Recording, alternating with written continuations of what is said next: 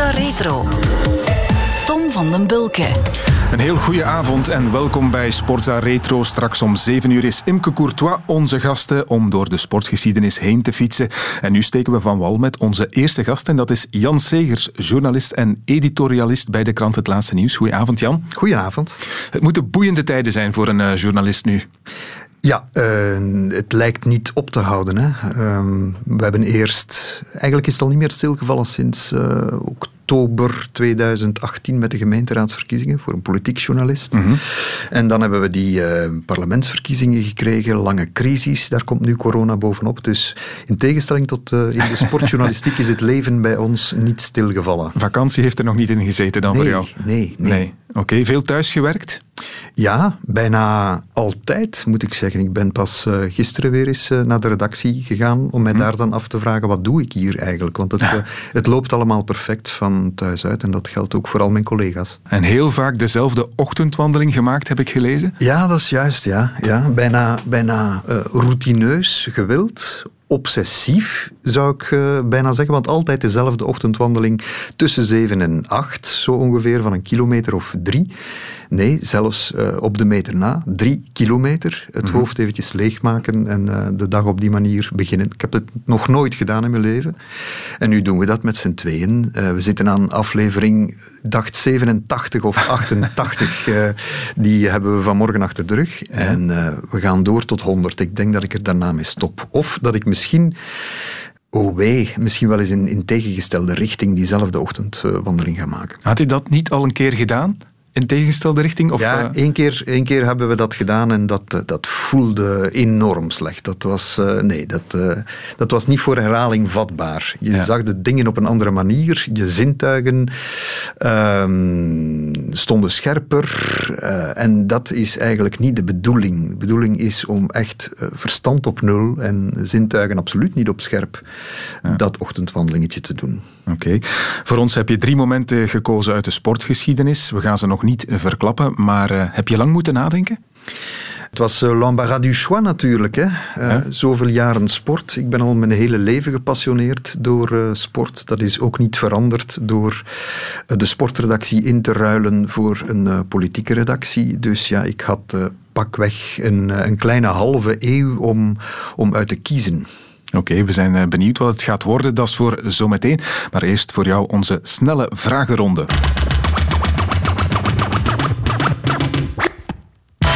Jan, we kennen je dus vooral van je scherpe pen bij het laatste nieuws, maar je begon je carrière bij de sportredactie van Het Volk. Was sport je eerste liefde of was het vooral omdat je toen aan de slag wilde bij een krant? Het was mijn eerste liefde, toekoer. Welke sport droeg u jouw voorkeur weg? Um, ik was in ongeveer elke sport geïnteresseerd toen. Um, atletiek, voetbal, zwemmen, um, uh, wielrennen, noem het allemaal maar op. Er was één sport waarvoor ik mij veel minder interesseerde. Dat was de Formule 1. Maar laat dat nu net de vrije plek geweest zijn op die sportredactie uh, bij het Volk. Helemaal in het begin. Het was de periode van Thierry Boutsen die toen opkwam. Het was de geweldige periode van Ayrton Senna en uh, Alain Prost. Er waren budgetten om plots ter plekke uh, de Formule 1 te verslaan. En uh, ja, dat vond ik geweldig natuurlijk, want ik heb in die eerste vijf jaar heb ik een groot deel van de wereld kunnen zien dankzij de Formule 1. Um, Wat was je eerste grote prijs, weet je dat nog? Mijn allereerste grote prijs was um, Portugal 1988. 1988, een hele tijd geleden al. Je eerste volledige jaar als sportjournalist was in 1989. Weet je nog wie toen de beste voetballer van ons land was? Met andere woorden, wie won dat jaar de gouden schoen? Um, moeilijke. Um, zou het de laatste van Jan Keulemans geweest zijn? Het was een doelman. Het was een doelman, dan moet het uh, Michel Predom geweest zijn. Klopt, Michel Predom inderdaad. Deze week ook nog in het nieuws. Bij KV Mechelen toen uh, voor de tweede keer, want ook al de gouden schoen gewonnen in 87. Hij had een geweldig seizoen achter de rug, met toen onder meer een wedstrijd tegen Antwerpen. Van Geneuden en Broekaart kan gaan. Redding van Michel Predom. Die Mechelen hier overeind houdt. Enorme kans voor Caranta. Een goede actie ook van Antwerpen na 26 minuten. Leenhoff, geen buitenspel voor Nico Klaassen. En die gaat op het doelpunt af. Michel Perdom eruit. En die redt opnieuw. Dat is de beste doelman van de wereld. Het kan niet anders. Michel Prudhomme. Enorme redding. Zijn tweede al. Michel Prudhomme, toen beste doelman van de wereld, zonder twijfel.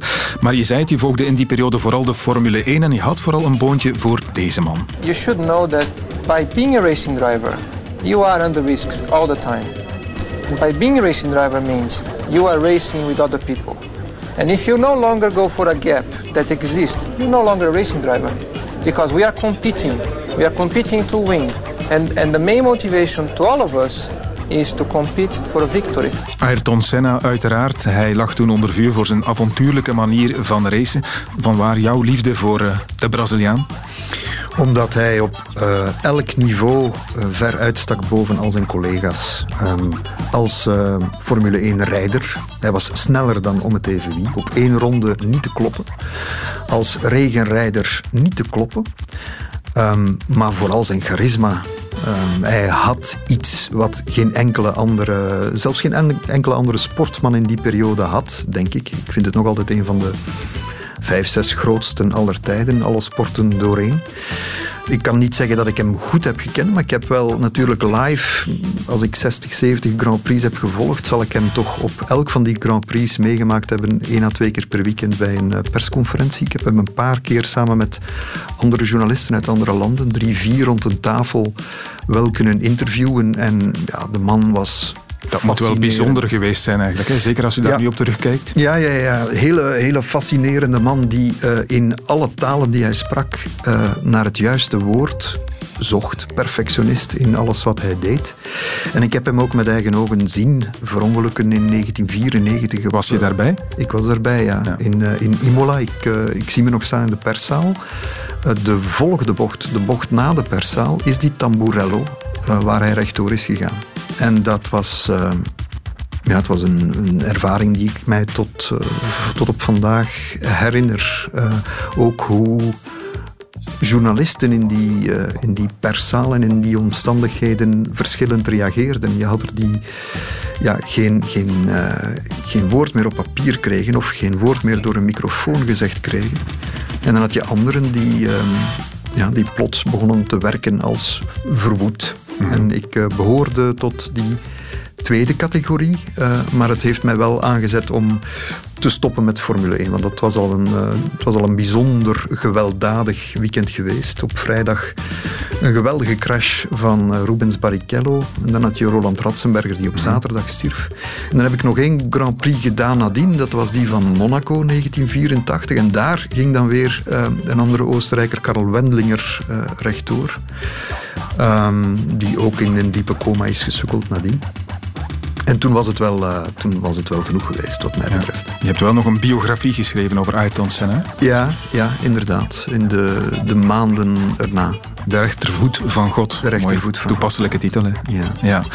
Hij was uh, helaas niet de laatste Formule 1 dode. Ook in uh, 2015, nog niet zo lang geleden dus, is er nog een uh, Formule 1-rijder overleden. Niet meteen op het circuit, maar wel na een maandenlange coma. Weet je nog wie dat was? Mm, nee. Dat was een Fransman, Fransman met een? Italiaanse naam, Jules Bianchi. Ja, ja. ja in de grote prijs van Japan. Mm. Gelukkig inderdaad veel minder uh, sterfgevallen nu in de Formule 1, maar het heeft jou er dus toe gebracht om er uh, mee te stoppen. Je volgde de Formule 1 voor de krant Het Volk. Je hebt daar gezeten van 1989 tot 2004. Over het volk gesproken, de omloop Het Volk en dan zijn we bij koers. Kun je uit die periode nog pakweg drie winnaars noemen van de omloop Het Volk? Van de omloop Het Volk? Um, Tussen eind jaren 80 en, ja, ja, ja, en ja. 2004, jouw periode. Wie zou dat nog... Uh, zou daar bijvoorbeeld Etienne de Wilde kunnen Zeker en vast, ja. Ook iemand als Johan Capiot. Twee keer gewonnen. Ja.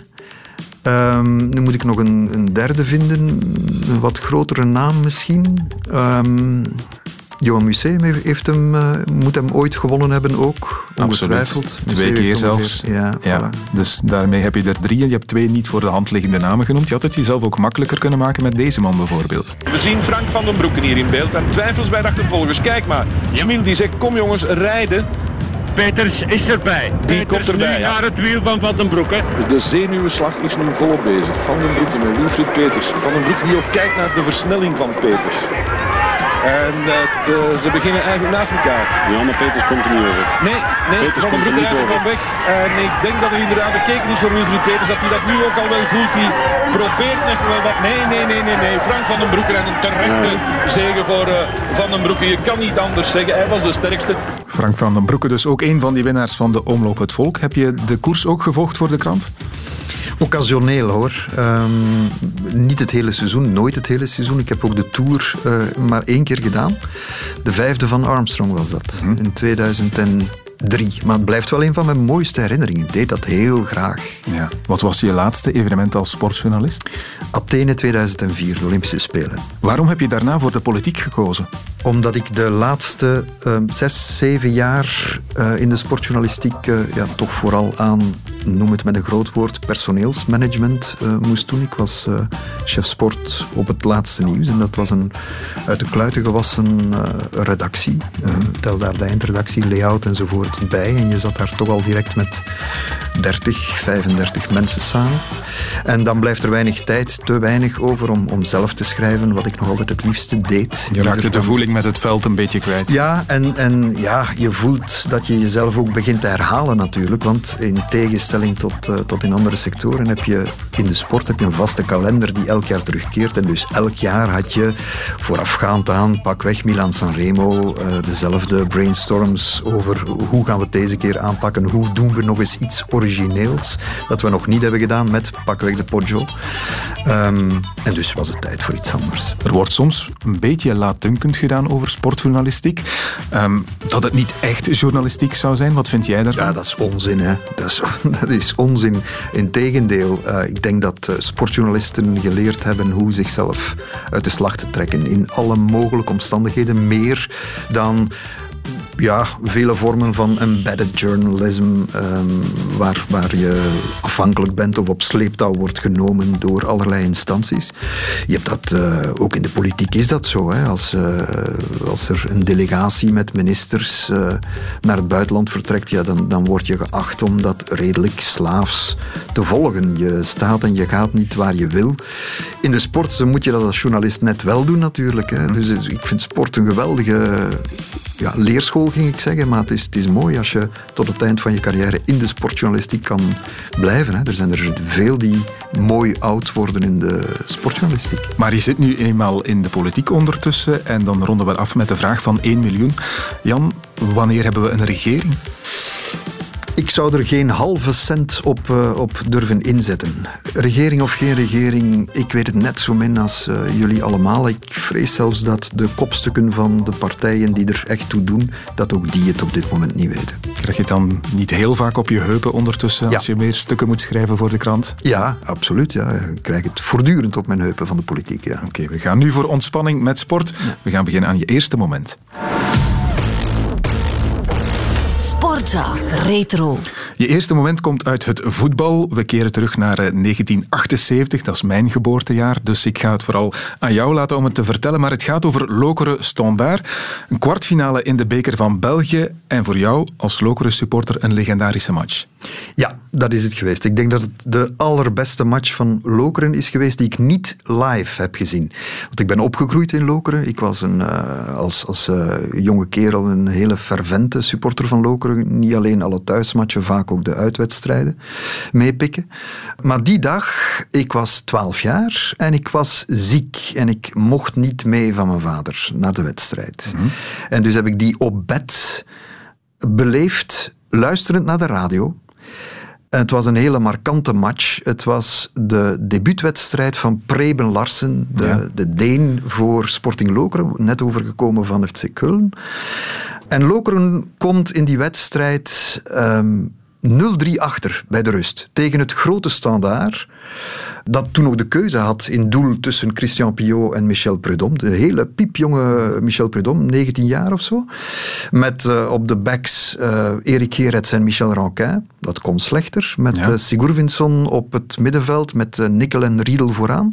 Dus een heel sterk standaard, maar daar stond ook een heel goed lokere tegenover. Met Bob Hogenboom, met Maurice de Schrijver, Bob Dalving achteraan. Dan op het middenveld had je René Verheijen, een van de meest onderschatte spelers, Belgen die er geweest zijn, denk ik de piepjonge Raymond Mommes.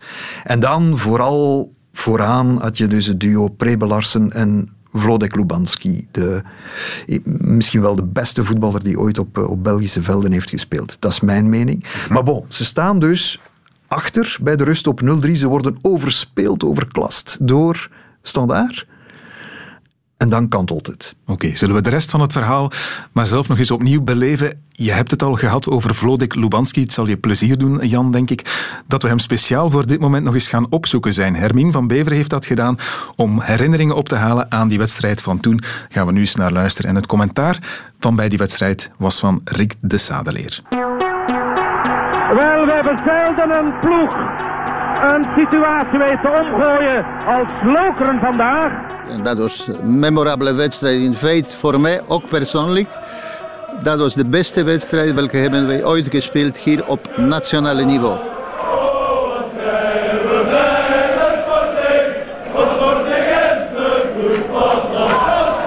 In die tijd Standaard was een van de beste ploegen in het land. Wij waren in feite outsider. Wij hebben zeer rap achter gekomen 0-3 op, ik denk, 30 minuutjes tijd. Uh, wij staan achter 0-3 en iedereen is uh, met de kop naar beneden op het terrein uh, gelopen en zegt oké, dat is bijna voorbij. Ja, 0-3, dat was ook de ruststand. Weet je nog hoe het was toen in de kleedkamer? Ja, de sfeer was niet zo best. Maar wij hebben wel uh, naar elkaar gekeken, wij hebben tegen elkaar gesproken en wij zeggen: Oké, okay, kan jongens, we hebben niets te verliezen. Wij gaan op terrein en wij proberen dat recht te zetten. Lubanski moet scoren en doet dat.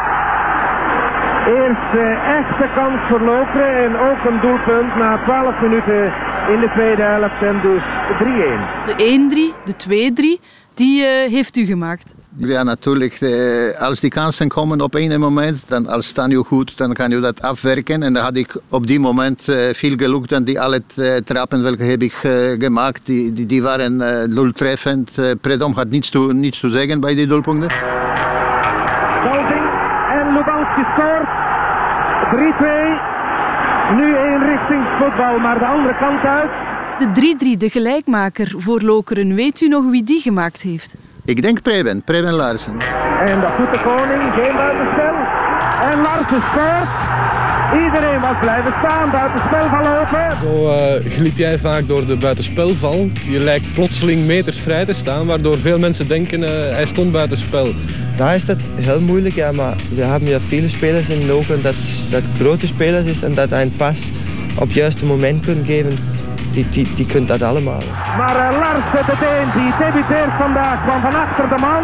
En in deze sensationele kwartfinale na 27 minuten 3-3 cijfers op het bord. Dat was een van de eerste wedstrijden welke Preben is voor ons gespeeld. En direct is zich uh, fantastisch goed ingepast. En hij is gemaakt ook uh, doelpunten, welke was heel, belangrijk voor ons. Omdat als kom je weer van 0-3 op 3-3, dan heb je echt een nieuwe kracht op terrein om, om, om iets nog speciaal te maken. Ja, ja. En u zegt een van zijn eerste matchen. Het was echt zijn eerste match voor Lokeren. Het was zijn debuut. Dat is ook wel straf als hij kan scoren bij je debuut. Maar dat ziet je direct aan die jongen heeft kwaliteit. Weet. Die is getoond dat op ene, tweede, derde moment. Maar dat voelt je, dat, die heeft alles om goede voetballer te worden. En hij was goede voetballer. Heel goed. Ik heb heel graag met hem gevoetbald snel, enorm doeltreffend en ook goede kameraad. Weet dat is ook belangrijk. Als heb je goede sfeer in de ploeg, dat, dat kan je samen, samen iets bereiken. En Preben direct in de eerste wedstrijd was voor ons heel belangrijk. Er zijn vijf minuten voorbij in deze eerste verlenging. Jantje de Koning, een inswinger. Hoofd van Lebanski en een goal. De mooiste doelpunt in die wedstrijd vind ik doelpunt welke heb ik met uh, kopbal gemaakt, kopbaldoelpunt. Ik weet nog, ik ga in duel met uh, Michel Predon, welke had uh, wel voordeel, omdat die had nog handen erbij. Wij springen beide en ik heb uh, sneller geweest als hij. En dat was denk ik vierde doelpunt, dus wij komen 4-3 voor. Staan daar 50 minuten lang veruit de beste ploeg. En dan speelt Lokeren alles kapot. Derde doelpunt voor Lubanski en 4-3 voor Lokeren. Het is uiteindelijk dus 5-3 geworden. Weet u nog wie het laatste doelpunt maakte? Nou, nou weet ik. René Verheyen. Verheyen. Prachtig. René Verheyen met die formidabele linker. 5-3. Ik heb gehoord dat sommige mensen als 0-3 hebben naar huis gegaan. Weet je? Dus een paar supporters natuurlijk, niet alle supporters. Maar uh, dat wat uh, hoorde ik nog van die mensen welke hebben die wedstrijd gezien. Dan hebben ze iets beleefd speciaal omdat weet je, als ben je in zo'n situatie als wij 0-3, iedereen dacht oké, dat is voorbij, wij, wij zijn eruit. En plotseling kom je in die situatie dat gaat je winnen zo'n wedstrijd. Die, die emoties waren zo groot dat die supporters hebben lang gesproken over die wedstrijd. En tot vandaag beschouw ik die wedstrijd aan een van de meest spectaculaire, emotionele en goede wedstrijd. Goeie, omdat dat is kwaliteitswedstrijd. Uh, we moeten niet vergeten dat standaard in die tijd met die mensen zoals Predom, Gerrits, uh, Rancao, uh, dat was absoluut een topploeg. Niet alleen in België, maar ook in Europa. Dus kijk, vandaag spreken wij nog over die wedstrijd. Dus voor mij dat was de meest spectaculaire, emotionele wedstrijd die wij hebben op dat dan gespeeld.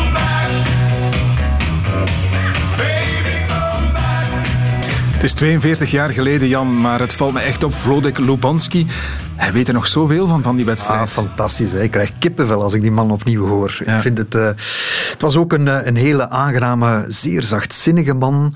Uh, hij, hij, sprak en hij was zoals hij voetbalde. Uh, heel fijnzinnig. Iemand die die bal uh, vanuit de lucht kon doodleggen, echt op, op een halve teen. een en al controle. en dus een, een heel complementair met Prebe Larsen, die net het omgekeerde was. Hè, die explosief was, die heel snel was, grillig, onvoorspelbaar. Terwijl bij, bij Vlodek Lubanski alles controle uitademde. Hij zei daarnet, uh, er waren mensen die al naar huis gingen bij 0-3 voor Standaard. Jij was de wedstrijd aan het volgen in je bed, zeker, maar ja. je moet uiteindelijk nogal liggen wippen hebben toen je de radio... Ja, ja, ja, ja. Het, het, feit dat ik het nooit ben vergeten, nadien zegt alles eigenlijk. Hè. Ik, ik heb dat uh, ja, als, als, als kleine jongen van 12 ja, ik denk dat ik in tranen zal geweest zijn. Hè? Ja. Je had Lubanski, je had uh, Larsen, maar je had ook nog Lato. De drie ja. Ellen van Lokeren, dat was Europese top, hè? Ja, dat was eigenlijk... Uh, ja. Je kan je dat niet meer inbeelden, hè? want uh, Prebe Larsen behoort wellicht tot de beste drie, vier Denen die er ooit geweest zijn. Ik noem Peter Schmeichel, ik noem de broers Laudrup. Mm Dan heb je ja. Larsen, Larsen die in 84 en in 85 achter Platini de nummer 2 was in, uh, in Europa. Hè. Die speelde dus voor het kleine, onnozele Sporting Lokeren. Hè. Mm. Is nadien, uh, na het EK van 84, denk ik, naar Hellas Verona gegaan en heeft dat prompt uh, kampioen gemaakt in de Serie A. Samen met uh, toen die, de, de stormende Duitser Hans-Peter Briegel op linksbak, denk ik. Mm. En dan had je Lubanski, die, um, ja, dat was een gelukje dat hij eigenlijk voor Lokeren speelde. Want het grote moment voor, voor Vlodek Lubanski had het WK van 1974 moeten worden, waarop Polen nadien brons heeft gewonnen. Maar Lubanski was door een of andere Engelsman in de aanloop naar het WK van het veld getrapt. Een, uh, een blessure die, dacht men toen, het einde van zijn carrière vroegtijdig zou inluiden. Dat was dan niet het geval. Lokeren had goede contacten in Polen. Is Lubanski dan gaan halen voor een prikje? Was een van de eerste Polen die gewoon naar uh, het Westen mocht. En ja, die heeft nog fantastische jaren gehad bij, bij Sporting Lokeren. En dan Lato, ook weer door diezelfde goede Poolse contacten, of Oostblok-contacten van de toenmalige directie van Lokeren. Is er ook nog bijgekomen, maar Lato was een, was een hele doeltreffende spits, maar veel minder verfijnd dan, dan Lubanski. Ja. Het Lokeren van toen tegenover het Lokeren van nu, dat is een enorm contrast natuurlijk. Failliet gegaan. Uh, dat moet jou als supporter toch ook wel nog pijn gedaan hebben, denk je dan? Ja, dus niet prettig. En ik ga nu iets heel lelijk zeggen, maar zo diep zit het nog altijd dat je dan denkt van oké, laat de aardsvijand uh, Beveren ook maar meteen mee, mee degraderen. Als wij naar, naar de kelder uh, van het Belgisch voetbal moeten, dan zij ook. Ja. Dat is niet mooi, dat is niet netjes. Maar, uh, dat is het supportershart. Nee, ja, maar het, um, je, je, voelde het natuurlijk aankomen van op kilometers. Hè. Dit was an accident waiting to happen, Lokeren. Roger Lambrecht is het schoolvoorbeeld van iemand die zijn zaakjes goed voor elkaar had in de zakenwereld, maar die dan ja, plots geen afscheid kon nemen op het juiste moment van zijn voetbalploeg. En dus Lokeren is uh, ja, stilaan gaan verrotten en kwaliteit werd alsmaar minder. En, en ja, dit zag je echt wel van ver aankomen. Komt het ooit nog een beetje weer goed? Ik vrees ervoor. Ja. Dat was een moment om te koesteren in elk geval. Lokeren stond daar dus uit 1978 5-3. Sporta Retro. Jan Segers, je tweede en je derde moment uit ons sportarchief zijn voor mij, of wat mij betreft, echt wel originele momenten. Laat ons beginnen met Catharina Wit. En daar zal toch voor velen een woordje uitleg bij moeten, denk ik. Catharina Wit. Ik denk dat voor veel mensen, nogthans, als je vraagt om, om één kunstschaatster uit de geschiedenis te noemen, dat veel mensen nogthans de naam Catharina Wit zullen uh, kennen. Mm -hmm. Dat heeft te maken met haar palmares. Ze is tweevoudig Olympisch kampioen geweest in 84 en in 88. Ze is een keer of vijf wereldkampioen geweest.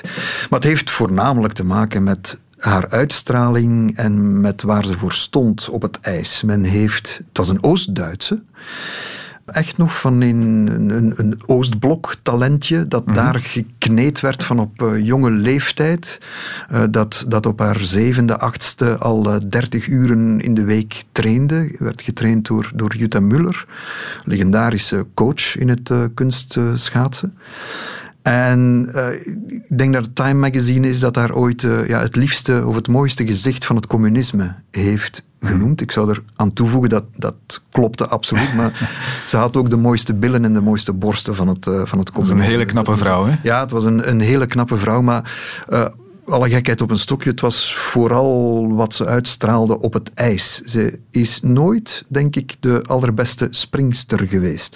Ze heeft het altijd lastig gehad met drievoudige sprongen. Oké, okay, ze stak er uh, soms wel vier of vijf uh, in, maar er zijn altijd betere springsters, betere atletes dan zij geweest. Alleen denk ik niet dat er ooit een vrouw met zoveel elegantie en zoveel, ja, zoveel schoonheid op het ijs heeft gestaan. Eerste keer Olympisch kampioen in 84, zoals je zei. Ja. Wat weet je daar nog van?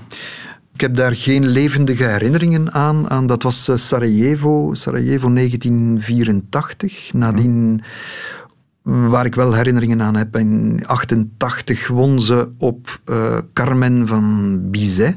Uh, memorabele kuur was dat. In Calgary. Maar wat mij het meest is bijgebleven is haar afscheid. In ja. 1994 op de Olympische Spelen, Winterspelen van Lillehammer. Waar ik bij was als, uh, als verslaggever. Dat was een comeback toen die ze maakte? Ja, het was een comeback die ze maakte, want ze had een aantal jaren gesleten in het uh, commerciële circuit, zo de Disney's on Ice en, en ja, zeg maar het mindere werk. Maar ze kwam nog één keer terug. En dat was in, in wellicht de meest memorabele kunstschaatsfinale aller tijden. Vertel. Het was de kunstschaatsfinale uh, met de clash tussen de twee Amerikaanse rivales, uh, Tonya Harding en Nancy Kerrigan. Mm-hmm. The Good and the Bad. Of The Good and the Ugly werd ook wel eens gezegd. Uh, de ene een prinsesje, de andere uh, dader of mededader van een poging tot uitschakeling van haar concurrenten nog voor de Olympische Spelen. Um, de toenmalige, toenmalige lief van uh, Harding ging Kerrigan te lijf met een of andere staaf of zo. Dus dat was, um, ja, dat, was, dat was peper en zout, die, die finale. Um, Kerrigan heeft het niet gehaald. Ze heeft het moeten afleggen in de finale tegen een, een jonge Oekraïense, Oksana Bayul. Uh, je had in die finale ook de, de, de Franse springveer, de eerste die viervoudige sprongen op het ijs bracht, denk ik, Surya Bonali, die net naast het podium is gevallen. En dan had je dus de oude 28-jarige, 29-jarige Catharina Wit, die nog één keer kwam meedoen, mm -hmm. maar met andere bedoelingen dan te winnen. Want die wist van, ik kan dit niet meer aan, atletisch, fysiek ben ik niet meer in staat om zelfs maar het podium te halen. Maar uh, op dat moment, in 1994, uh, werd het Sarajevo, waar zij haar eerste goud had behaald, werd belegerd van alle kanten. We zaten in volle Balkanoorlog. En Wit wilde bij haar allerlaatste optreden een statement maken, een soort vredesboodschap meegeven. En um, gelukkig haalt ze de top 6 in de korte kuur, waarin ze, waardoor ze in de finale mag meeschaatsen met de allergrootsten uh, van dat moment. -hmm. Uh, op die finale avond hebben we dan ook nog eens het geluk dat zij als laatste deelnemster wordt uitgeloot, waardoor haar lange kuur, haar vrije kuur, de, de laatste, het afsluiten is van die hele competitie. De medailles waren op dat moment eigenlijk al ja. uitgedeeld en toen kwam zij. En toen heeft ze ook iets gedaan met de muziek, dacht ik, hè? met zang. Ja, ja, inderdaad. Uh, dus haar vredesboodschap deed zij op de, op de tonen van Zaag meer voor die bloemenzint van Marlene Dietrich uh, naar de, het protestlied van Pete Seeger, um, Where Have All the Flowers Gone? Oké, okay, gaan we naar luisteren terug naar 1994, het afscheid van Catharina Witt. En tussendoor hoor je ook hoe ze tien jaar eerder al Olympisch kampioene werd in het kunstschaatsen. On the ice, representing Germany, Katharina Witt. Two times the Olympic gold medalist. And the last competitor in the 1994 ladies figure skating competition. Skating to the music of Where Have All the Flowers Gone, a tribute to the people of Sarajevo. The voice you will hear at the beginning of the piece is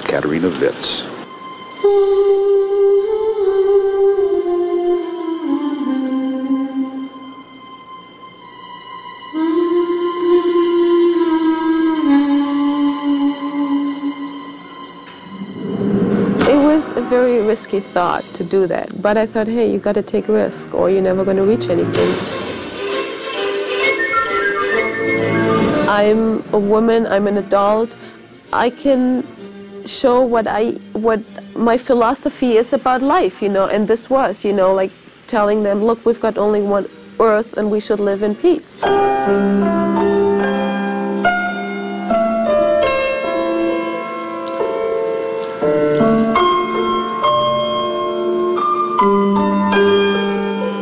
In het Joegoslavische Sarajevo zijn vandaag de 14e Olympische Winterspelen geëindigd.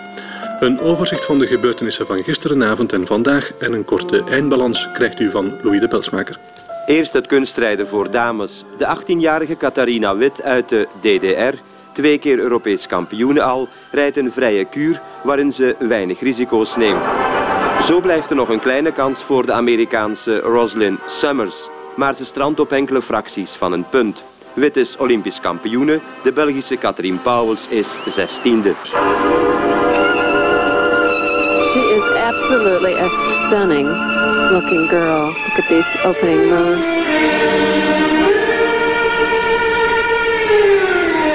She has been performing consistently in all of the practices, but of course this is the moment.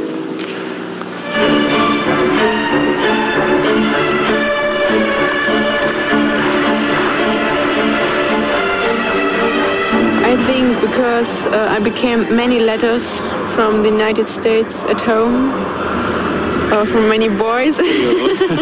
what What did they say? Oh, many boys they want meet me, but I haven't time to do this. Very nice performance. Uh-huh. Lovely. Oh, I cannot believe it now. I'm so glad I win the Ghosted Gold Medal.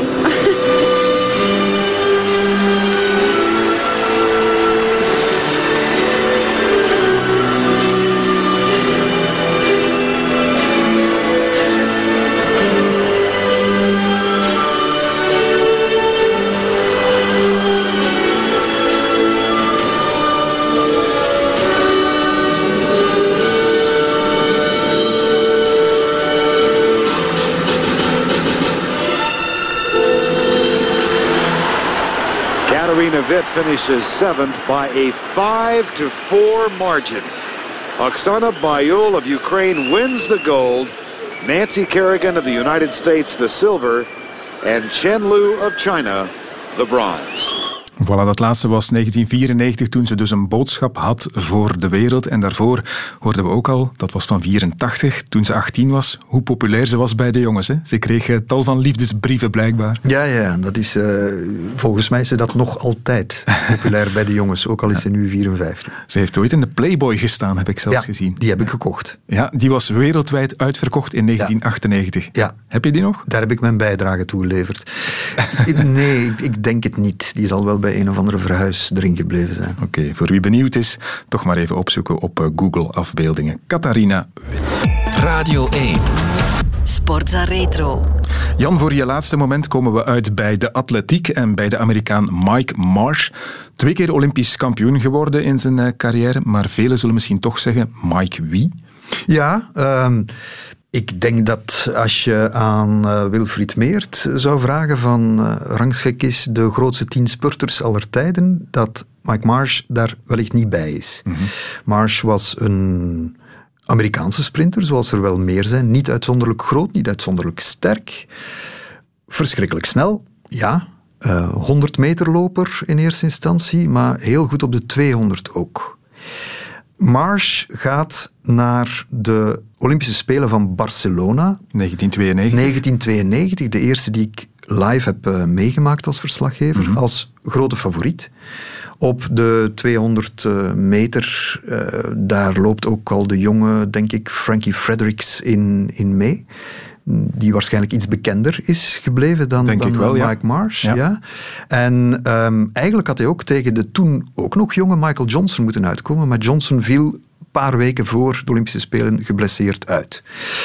Dus we gaan naar de halve finales. En het is dat fragment wat ik absoluut wilde terughoren, omdat het mij geweldig is bijgebleven. Ik heb dat met eigen ogen gezien en ik kwam niet bij van de verbazing van wat ik had gezien. De halve finales op de 200 meter, die gewonnen werden, of in zijn reeks toch, door Mike Marsh. Maar de manier waarop, dat was speciaal. Ja, inderdaad. Um, je, het, het wereldrecord op de 200 meter op dat moment was al 13 jaar in handen van Pietro Menea, de Italiaan, die op grote hoogte 19,72 had gelopen. In Mexico. In Mexico. En Mike Marsh begint, gaat als een speer weg in zijn uh, 200 meter. En er wordt wel eens gezegd, het zijn de beste 190 meter ooit geweest. Dat zijn ze intussen niet meer. Er zijn er die ondertussen sneller hebben gelopen. Maar dat was sensationeel. Die kwam geweldig goed die bocht uit. Linford Christie stond bij wijze van spreken stil. John Regis ook. En um, hij stormt op die finish af. Alleen in de laatste 10 meter houdt hij zich in. Laat hij het letterlijk lopen. Mm-hmm. En hij strandt op 19,73. 1 honderdste boven het wereldrecord van Pietro Menea. Men heeft dat nadien in het lang en in breed onderzocht hoeveel hij heeft laten liggen. En de meningen variëren een beetje, maar men is het er wel over eens dat hij hoe dan ook het wereldrecord had gebroken en dat hij wellicht 19,67, 19,68 zou gelopen hebben en het 13 jaar oude wereldrecord van Menea zou gepakt hebben. Ja. Dat was de halve finale. Hij hield zich in omdat de finale nog moest gelopen worden een paar uur later. Dat was de reden. Heeft hij daarin het wereldrecord aan gebroken of niet? Dat gaan we nu ontdekken.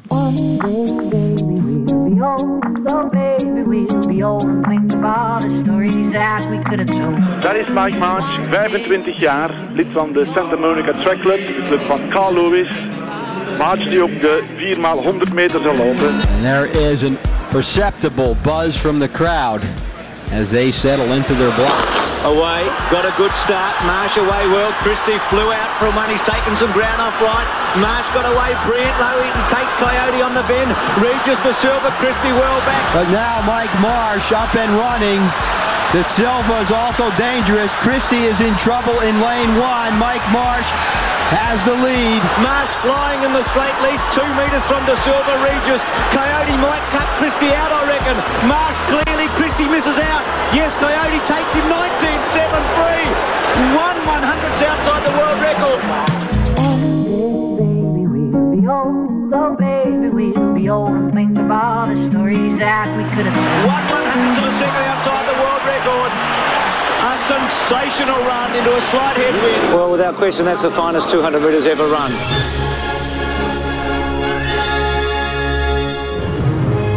gaan dit gesprek afronden.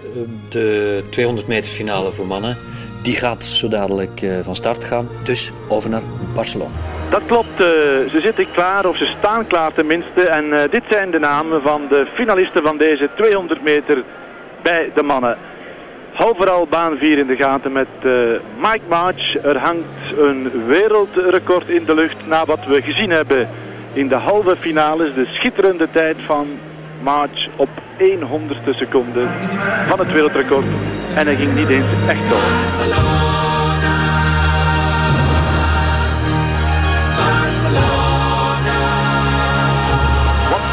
deze man, als hij nu helemaal voluit gaat, blijft hij onder de 1972 van Menea, het wereldrecord. Het zat er dik in in die halve finale. Het scheelde 100ste van een seconde. Maar hij vond het goud belangrijker dan het wereldrecord. Spaarde zich een beetje en hoopt allicht nu op beide. Misschien dus twee vliegen in één klap voor deze 25-jarige Mike March. Stadium quiet, absolutely silent as they get away. Coyote's got a very good start in lane number seven. Marsh is going well, Regis is right there too. And off the bend is Marsh. Regis uh, finding a bit tight in lane three. And it's Michael Marsh and uh, Fredericks together. Marsh comes right away. Mike March komt eraan. Mike March aan de leiding. Met Fredericks. Mike March makkelijk. Fredericks in tweede positie. Mike March haalt het voor Fredericks. En dan nog Bates die derde wordt denk ik in uh, 20.01. Maar met een uh, tegenwind van 1 meter per seconde over het goud bestaat geen enkele twijfel. De tijd is uiteraard goed, maar niet in de buurt van het wereldrecord. Conditions not quite as uh, fast as yesterday, but the fastest man in the semi-final proved his form again here. Looking like the true Olympic League champion he is. And it, it, really doesn't matter though, you know, I have the gold medal and, um, you know, I could have gotten the world record yesterday or maybe I couldn't have got it today, but, um, you know, world records are temporary, you know, and I'll always have the gold medal.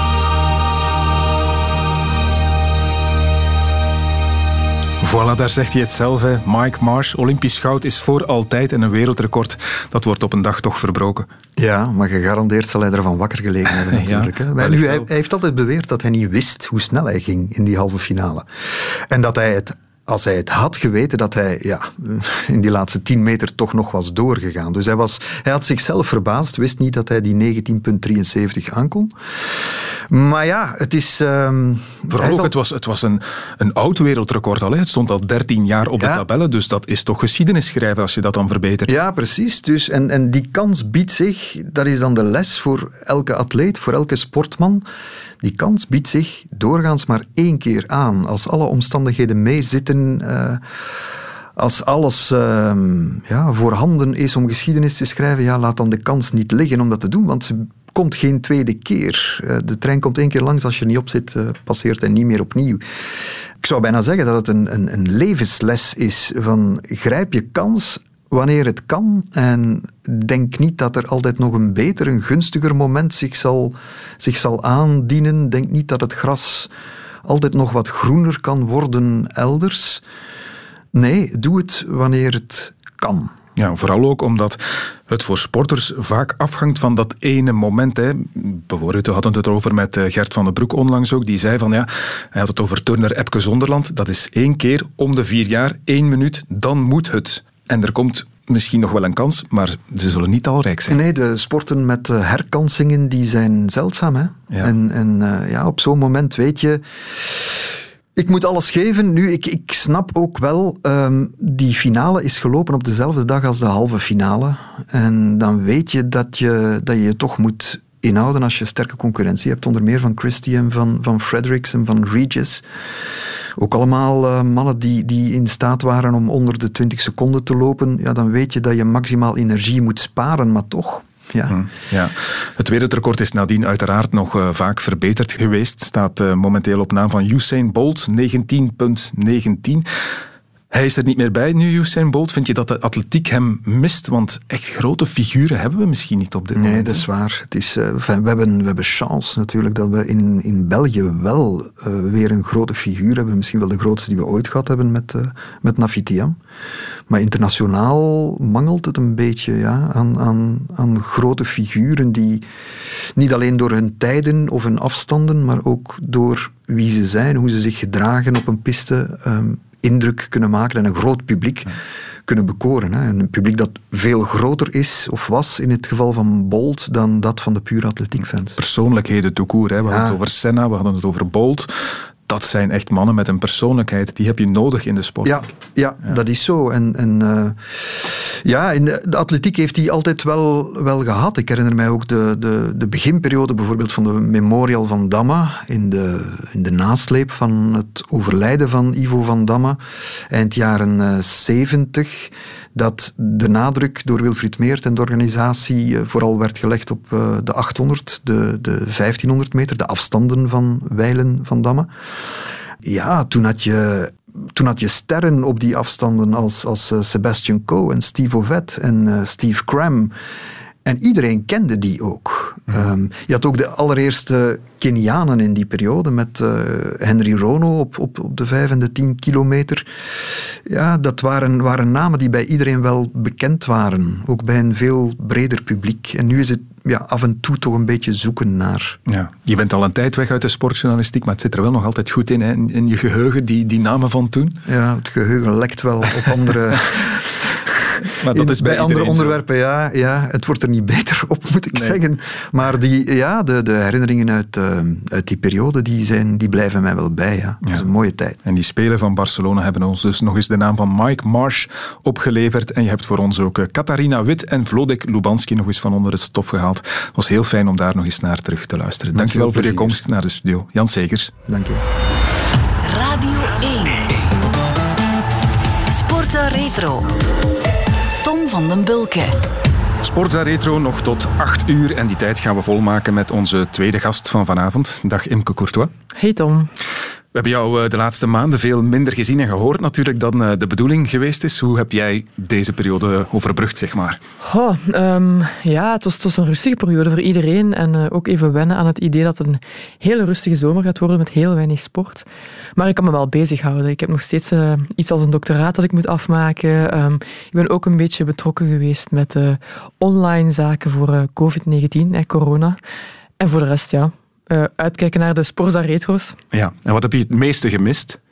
Oh, dat is een hele moeilijke. Ik denk vooral uh, mensen om mij heen. Echt zo'n beetje de dynamiek. En dan heb ik het niet alleen over uh, hier op het werk. Ik vond het niet fijn om thuis altijd alleen te werken. Ik vind het fijn als mensen rond mij heen bewegen of zo. En natuurlijk zaalvoetbal met mijn vriendinnen. Dat heb ik echt gemist. Sporten in groep. Ja, en ik moet dat nog steeds missen, want het is nog steeds uh, niet aan de orde. Ja, sport op televisie is er natuurlijk ook weinig geweest. Um, ben jij dan iemand die teruggrijpt inderdaad naar dat soort retro-uitzendingen?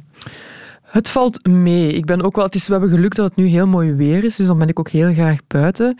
Maar wat er wel heel fijn is aan die retrobeelden is, uh, ja, je krijgt echt een, een nostalgisch gevoeltje. Hè? En ik heb het zeker dan met voetbal, als we dan teruggaan naar beelden die niet heel lang geleden zijn, maar zo mm-hmm. in mijn jonge jaren, dan is het, ah ja, juist, ja, die voetballer, en dat komt allemaal een beetje terug. Dat is een fijn gevoel. Ja, het begint wel opnieuw nu allemaal zo'n beetje, toch het, toch het voetbal in het buitenland. Volg je dat nu al, of is dat toch een beetje, ik heb daar zelf een dubbel gevoel bij, moet ik zeggen, maar ik weet niet hoe het bij jou zit. Ja, jawel, inderdaad. Dus, uh, precies, ik heb dat seizoen al afgesloten in mijn hoofd. Uh, overal, niet alleen in België, maar ook uh, in het buitenland. En ik ben al volop bezig met, met het nieuwe seizoen. Ik, ik leg daar mijn hoop. Het zal waarschijnlijk zijn zonder publiek. Dat maakt voor mij persoonlijk niet veel uit, omdat ik heel vaak kijk vanuit mijn zetel of vanuit een studio. Maar ik uh, kan me best wel inbeelden als je trouwens supporter bent, dat je wel liever in dat stadion staat. Absoluut. Jij mag drie momenten kiezen uit de sportgeschiedenis. Dat gaan we zo meteen doen, maar eerst voor jou onze snelle vragenronde. Imke, ik val meteen met de deur in huis. Wat is je eerste herinnering aan sport? Weet je dat nog?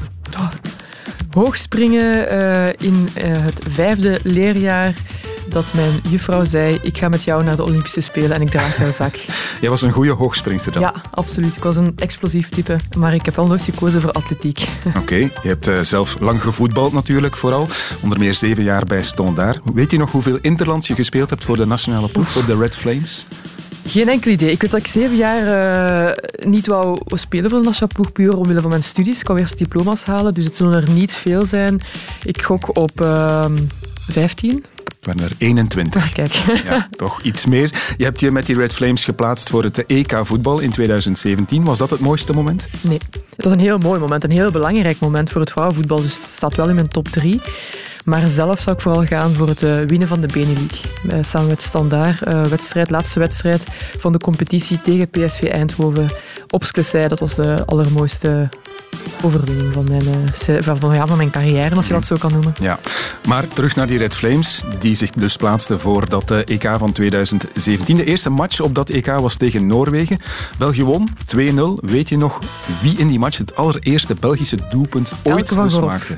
Elke van Gorp. In de tweede helft is België beter. Willaert kopt, de Noorse doelvrouw klemt de bal niet en Van Gorp tikt binnen. Ze maakt de eerste goal voor de Red Flames op een groot toernooi. Halfweg de tweede helft gebeurt dit bij een verre ingooi. Is het 2-0 daar? Ja! Ja! Kaiman! Jelly Kaiman 2-0 voor België! De Red Flames verslaan Noorwegen en blijven in de running voor een plaats in de kwartfinales. Elke van Gorp, inderdaad, correct. Nog niet zo lang geleden gestopt, denk ik, bij de Red Flames. Ja, oké. Bij Noorwegen, de tegenstander van toen, uh, speelde in die match de winnares mee van de eerste gouden bal voor vrouwen. De trofee voor de beste speelster ter wereld, uitgereikt in uh, 2018. Weet je nog over welke Noorse het gaat? Ada Hegerberg. Vous pouvez l'applaudir. La première dans l'histoire du Ballon d'Or. Ada Egerberg, félicitations, congratulations. Merci, merci. Uh, you go down in history as the first ever female to win the Ballon d'Or. J'ai pas de mots, c'est incroyable. Euh, c'est un grand moment pour moi. J'ai envie de commencer par euh, dire merci à mes coéquipiers parce que cela n'aurait jamais été possible sans vous. merci. Het is een heel besproken figuur ook. Hè. Wou uh, niet meer uitkomen voor haar eigen land omwille van uh, minder betaald worden dan, dan de mannen. Mm. Maar ik zag nu wel onlangs dat ze een, uh, een hele mooie deal heeft gesloten met Nike. Dus, Contract voor tien jaar, inderdaad. Kan inderdaad wel wat hebben. Een hele goede speelster. Ja. Had jij idolen in het voetbal? Um, oh, heel weinig. Ik had uh, wel een videocassette nog in die tijd als ik jong was. En dat waren zo de mooiste acties van Pele en Maradona. Um, ik heb ook wel uh, Zetterberg, vond ik ook wel een figuur in mijn jeugdjaren. En ja, straks als we naar ons moment gaan, is het natuurlijk een voetbalmoment dat daartussen zit. En daar zijn ook wel enkele namen die terugkomen. Maar om echt zo te zeggen, één idool, een poster boven mijn bed, dat had ik niet. Nee. Oké, je bent geboren in 1988, het jaar van de Olympische Spelen in Seoul. Het jaar ook van een van de meest besproken 100 meter sprints uit de geschiedenis. It's a fair start. And it is Raymond Kerr with a start. It is Ben Johnson with a start. Can Kerr catch him? No! It's Ben Johnson. Ben Johnson does it again. Unbelievable. 9-7-9. Formidabele, schitterende tijd. Een nieuw wereldrecord weer. Verrassend sterk wat Johnson hier presteert. Hij heeft nooit sneller gelopen. Ben Johnson. En Carl Lewis heeft hem op geen enkel moment kunnen bedreigen. Ben Johnson, die eh, Carl Lewis, klopt. Je was al geboren, maar je lag nog in je wieg. Weet je nog welk staartje dit verhaal kreeg? Uh, waarschijnlijk doping. Ja, Ben Johnson uh, werd achteraf inderdaad betrapt op uh, doping. Je bent geboren in Leuven, Imke. Klopt. Dries Mertens ook. Wie van jullie is de oudste? Dries Mertens. Klopt, hij is één jaar ouder. Mertens speelt sinds 2013 bij Napoli en bij elk doelpunt van hem in het San Paulo-stadion klinkt het zo.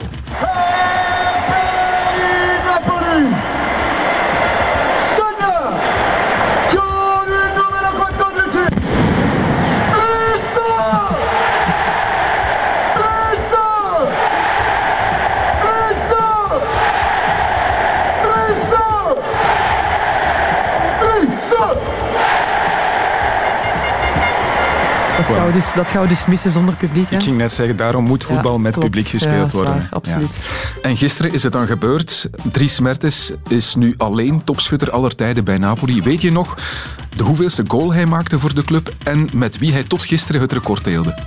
Eh, ja, het was zijn 122e doelpunt voor Napoli. En het Ja. was, eh, hij stond eh, enkele, dagen nog geleden, enkele dagen geleden nog samen met Hamsik op eh, 121 doelpunten. Ja, dat is correct. Jee. Napoli, Napoli en Dries Mertens, dat kan niet anders dan liefde zijn voor eeuwig en altijd. Hè. Ja, ik denk ook dat hij eigenlijk de rest van zijn dagen daar wel gaat blijven. Denk ik. Hij gaat bijtekenen, denk ik. Hè. Ja, ik denk het ook wel. Terecht, ook als je daar zo god bent, waarom niet? Kennen jullie elkaar goed? Van op school wel. We hadden ongeveer, even tellen, eh, meer dan 10 uur samen training per week. Dus eh, ik, ik ken hem wel van op het veld en wel redelijk impressionant. Maar ja, één keer dat hij naar eh, Nederland is vertrokken en daarna naar eh, Italië, dan eh, verlies je elkaar wel in het oog. Dus we hebben geen nauw contact, helemaal niet. Oké, nog eentje om mee af te ronden. Wie was de grootste, letterlijk dan? Dries Mertens of Diego Maradona? Oh, dat is echt een hele moeilijke. Het gaat waarschijnlijk over een centimeter gaan of zo. Het Ehm, gaat over 4 centimeter toch wel? dan denk ik dat eh, Maradona groter is dan Dries Mertens. Nee, het is omgekeerd. Omgekeerd? Ja. Wauw, maar echt? Ja, Dat vind ik nu echt een leuk weetje, want ik kan Dries redelijk goed inschatten, omdat ik er al heb voorgestaan. Maar ja. Wauw. Volgens het internet is eh Dries Mertens 1,69 meter en Diego Maradona 1,65 meter. Ja. dat is echt wel een kleine, grote meneer. Ja, maar wie figuurlijk de grootste was, dat kunnen Daar we gaan we wel niet. zeggen. Ja, Ja, dat- toch nee, wel, dat denk mo- ik. nee, nee, daar gaan we ons niet aan zondigen. Oké, einde van de snelle vragenronde. Sportza Retro. Radio 1. Imke, het is tijd voor je eerste moment. Ik stel voor dat we er straks gaan over praten en eerst eens eh, gaan luisteren. Daarvoor moeten we terug naar 1996 en naar een supporterslokaal van Fred de Burggraven in het Roeselaarse. Nee, hoe voelt dat? Koep Frette Burggraven? Dat weet ik nog niet. Ik kan dat nog niet juist te zeggen. maar dat zal wel goed zijn. Hout, zeker en vast hout. Ja. Met minder was hij niet tevreden, zei hij, en ik zie het echt goed zitten hoor. Met de preselectiezaal moet hout zijn. Het zal hier een euforie zijn tot en met, maar eh, we rekenen waarschijnlijk allemaal op hout. Met minder zijn we niet tevreden. Ja, ja, je gaat winnen. Ja, ja, ja, ja. Je zal er nog een beetje van afdoen. Ja, ik hoop het voor hem. U hoort het met de stadionomroeper Fred de Burggraven. Nieuw wereldrecord vanochtend. De Belgen worden wakker, de vlaggen gaan de lucht in en de coach fluit. Geconcentreerd, blik op oneindig. Concentratie helemaal opnieuw, kaal geschoren. Dat is ook, eh, ja, het geloof natuurlijk in eigen kunnen. Jeremy Lin, die zwemt naast Fred. Stilte voor de concentratie. De enige die nog recht staat is de Burggraven, nu voorover. En we zijn weg. En een prima start, net zoals vanmorgen. Dus kijken of hij weer voor iedereen uit water komt. En behalve Jeremy Lin, zoals verwacht, kan de eerste 25 bijblijven. Fred de Burggraven, dansend op het water, net als vanmorgen. Geeft alles, maar de concurrentie is groter ook dan vanochtend. In de baan naast de Mark Warneke, de Duitser, die ook het Duitse record verbeterde vanochtend. Jeremy Lin gaat mee. Fred gaat toch als eerste draaien. Kijken naar zijn tussentijd. Vanochtend 28, 23, nu 28, 28. Ja, net boven de splittijd van vanochtend, 500ste van een seconde, zal hard gaan. Maar Fred kan het tempo opdrijven. De frequentie moet hoog zijn. Fred de Burggraaf gaat hij als eerste wel goud halen. Hij hangt op kop. Fred de Burggraaf, fantastisch. Hij gaat, hij gaat nog weg van zijn hem concurrenten. niet meer terug. Ze halen hem niet meer terug. Ja, Jeremy Lin en fluiten maar, zegt Ronald Gaastra hier achterom. En nog kijk, Fred gaat. En nog Fred. Ja, hij gaat er toe. Fred de Burggraaf, ongelooflijk. Hij haalt goud. Hij haalt goud. Joh. Op weg naar de Olympische titel. Frederik de Burggraven moet doorgaan of hij gaat de titel hier nog verspelen. Maar hij houdt het vol. Frederik de Burggraven hij gaat als eerste aantikken. Jawel, Olympische titel voor Frederik de Burggraven. 1-0-0-65.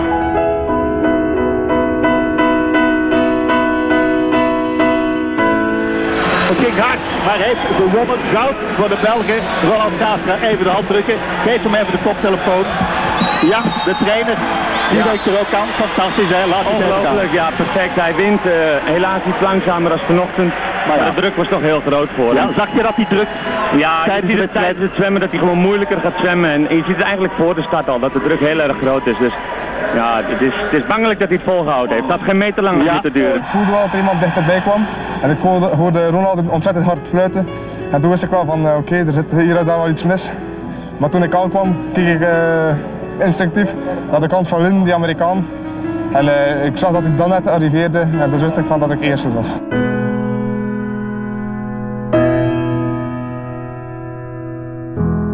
Ik ben er haast van overtuigd dat ik 59 seconden kon. eh, Dat ik, eh, maar ik heb dat niet gedaan. En, eh, De eerste mens onder de minuut. ja, dat, dat, eh, Maar ja, goed, oké. oké, want dat Ja. ging wel de kerst op de taart geweest zijn. En nu was het gewoon de taart. Hè. Ja, ja. Dat is niet waar, hè, jong. Jawel, Harry. Dat was een tweede taart. ja, echt waar, dat was een tweede taart. Ja, dat is toch- dat is toch beter dan alleen een kerst. Maar ja, nee, dat, Ik vind dat, dat, wel- dat- dat- altijd dat is toch wel heel streng voor uzelf. Nooit heeft een Belgische zwemmer of zwemster dit gepresteerd. Een gouden medaille in het zwemmen. Vanochtend een nieuw wereldrecord. 1.060. Fred de Burghaven, handen in de lucht. Hij is de triomfator. En ook de enige tot nu toe die op deze Olympische Spelen zwemmen een wereldrecord heeft gebroken. Applaus op alle banken voor deze man uit Roeselare. En hoe het kan gaan, vier jaar geleden bijna gestopt en nu goud. Het blijft vreemd gaan in een mensencarrière in iemands zijn leven. De Burghaven. Please rise for the national anthem of Belgium. Veuillez vous lever pour l'hymne national de la Belgique.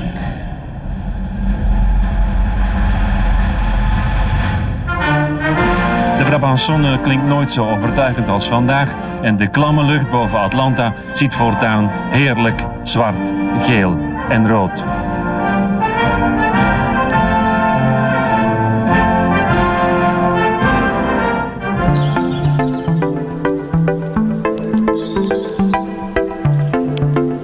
De Burghaven, nu voorover. Hebben ze weg.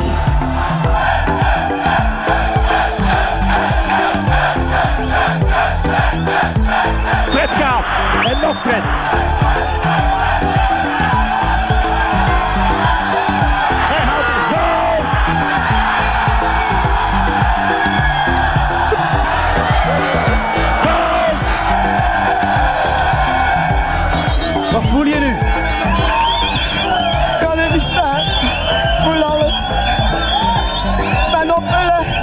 Opgelucht. Verdient hij nu een standbeeld?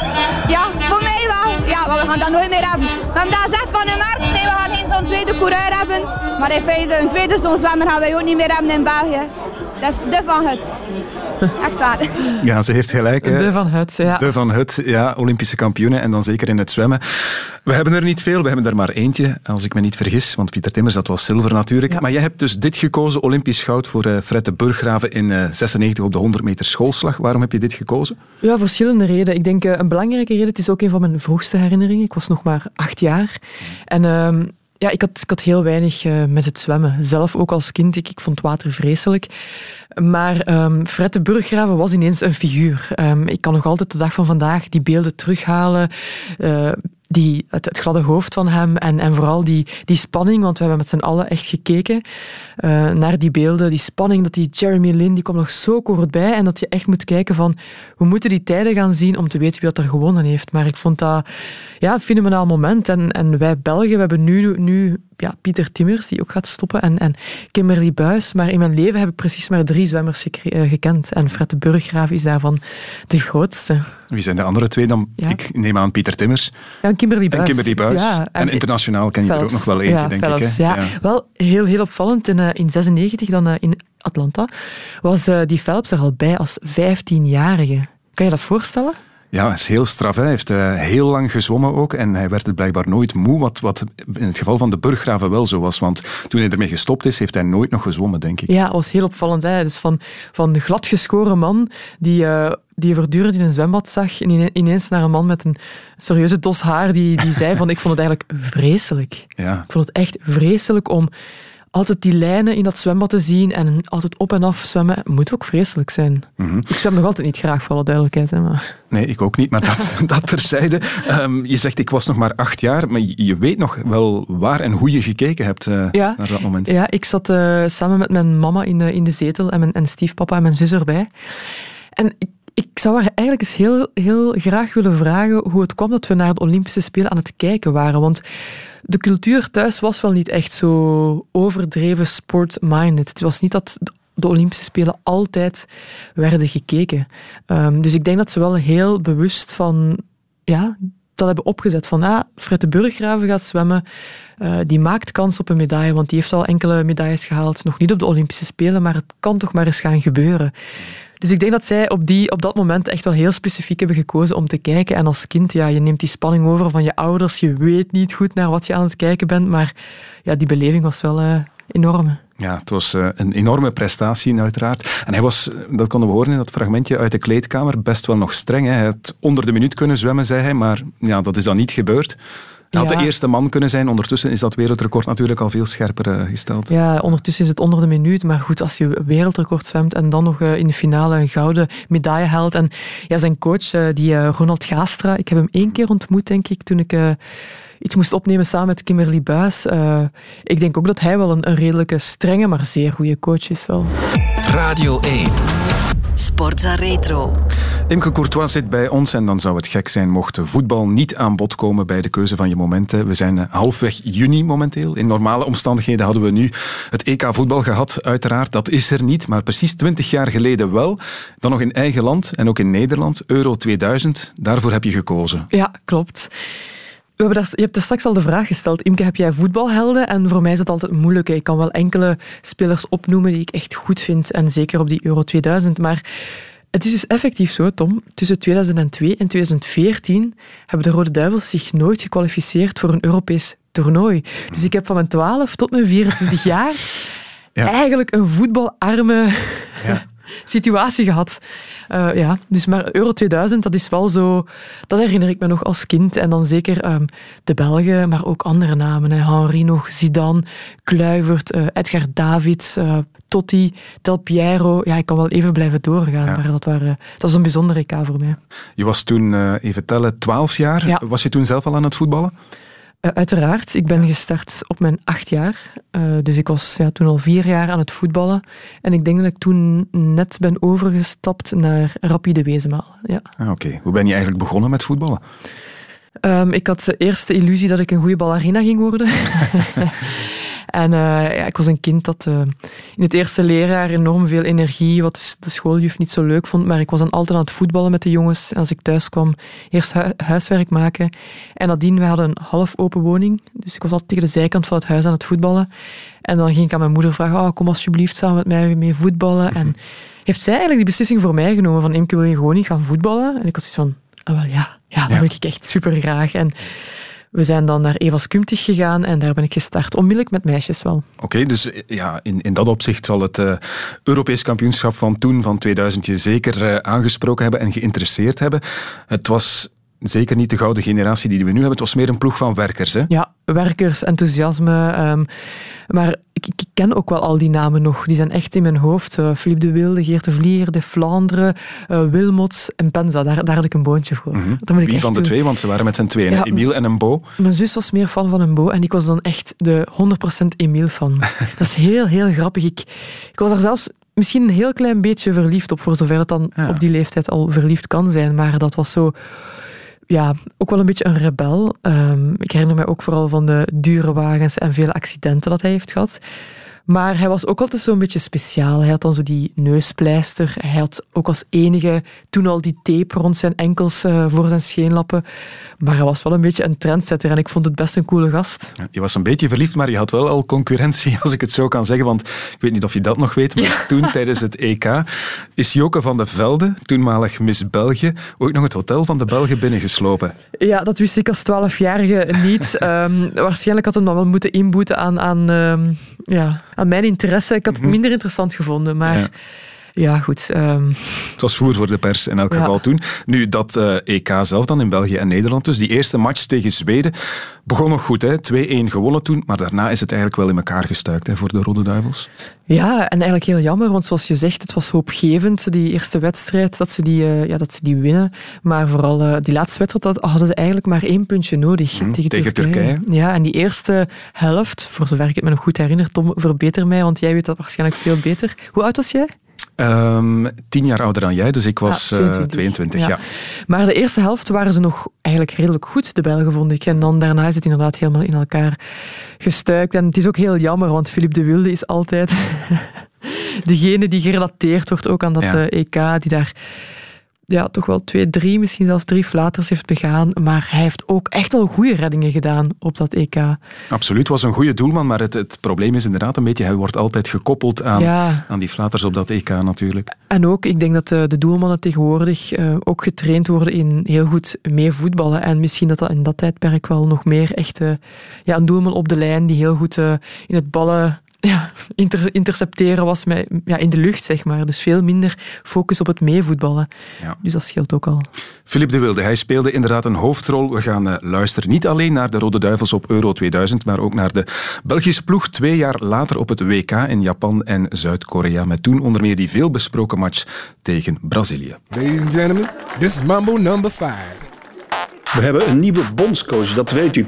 De oude werd de laan uitgestuurd, bedankt voor zijn diensten. George Lekens heeft Euro 2000 niet gehaald. Het vaderland rekent nu op Robert Wassage om de Rode Duivels klaar te stomen en dat zal voorwaar geen gemakkelijke opdracht zijn. Bent u klaar voor de druk, de pressie? Want ja, alles gaat zich op de nationale ploeg concentreren. Hè? Ja, ik, denk van wel.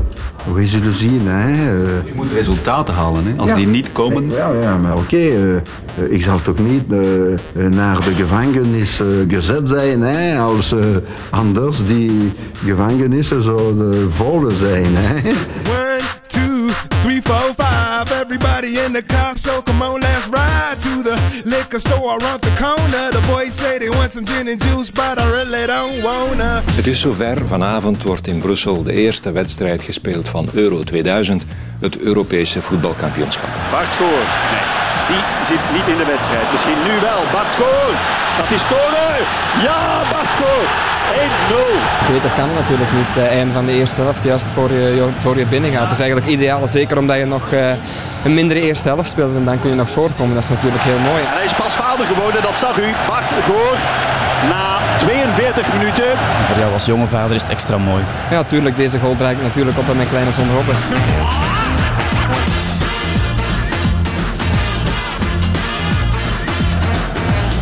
goed. Van Stroepa en binnen. 2-0. Ja. We zijn een minuut bezig. Emile Benza. Hetman zag hem niet vliegen. En Robert Wassage ziet dat het goed is. Vooral de score natuurlijk. Montag lieben Glauben globen. Goedenavond dames en heren. Heerlijk weer op het dak van Kinepolis en vlakbij het Koning Boudewijn Stadion dus, waar zo dadelijk een soort achtste finale zal worden gespeeld om de eenvoudige reden dat de winnaar doorgaat naar de kwartfinale tegen Portugal.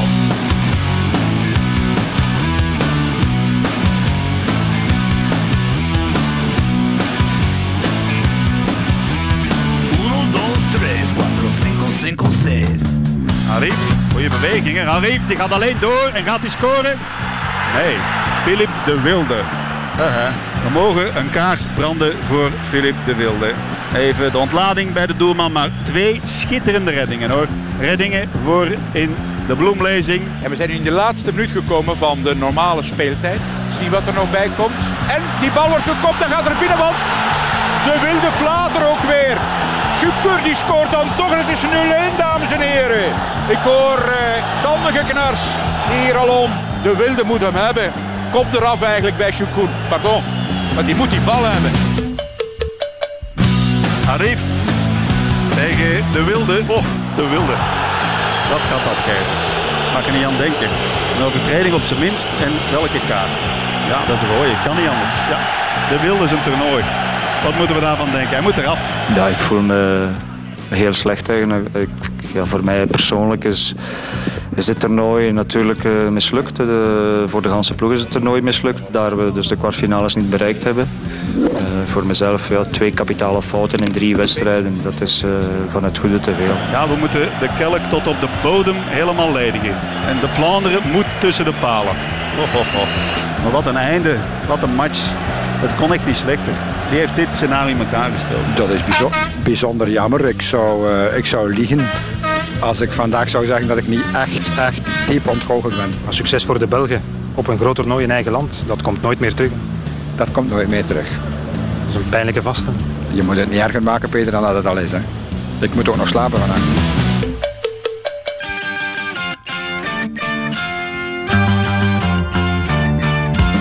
Heel goedemorgen.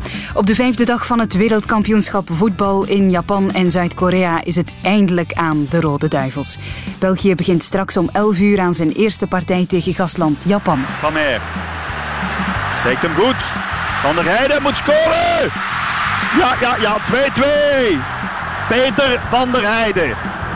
Ja, en dat is over de hele wedstrijd verdiend. Moeilijke momenten voor de Belgen. En we zijn er weer bij. 2-2.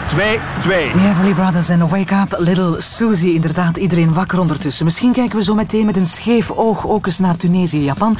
Maar België, Rusland, daar gaat het om vandaag. Wacht gewoon, onvermoeibaar. Schot, ja, ja, ja. Wilmots, de Willy maakt het af voor de Belgen. 3-1. Wilmots naar Wassage, naar iedereen. Iedereen recht. We zijn gekwalificeerd. We gaan tegen Brazilië spelen.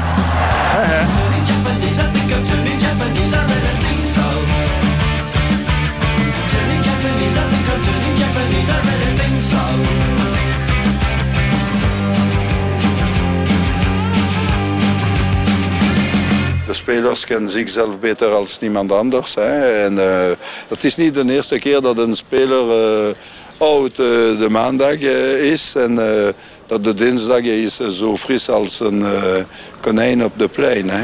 De lucht eh, doen we niet onder daar. Boom Penza, Verheijen winnen luchtduels. Peters schuift goed mee.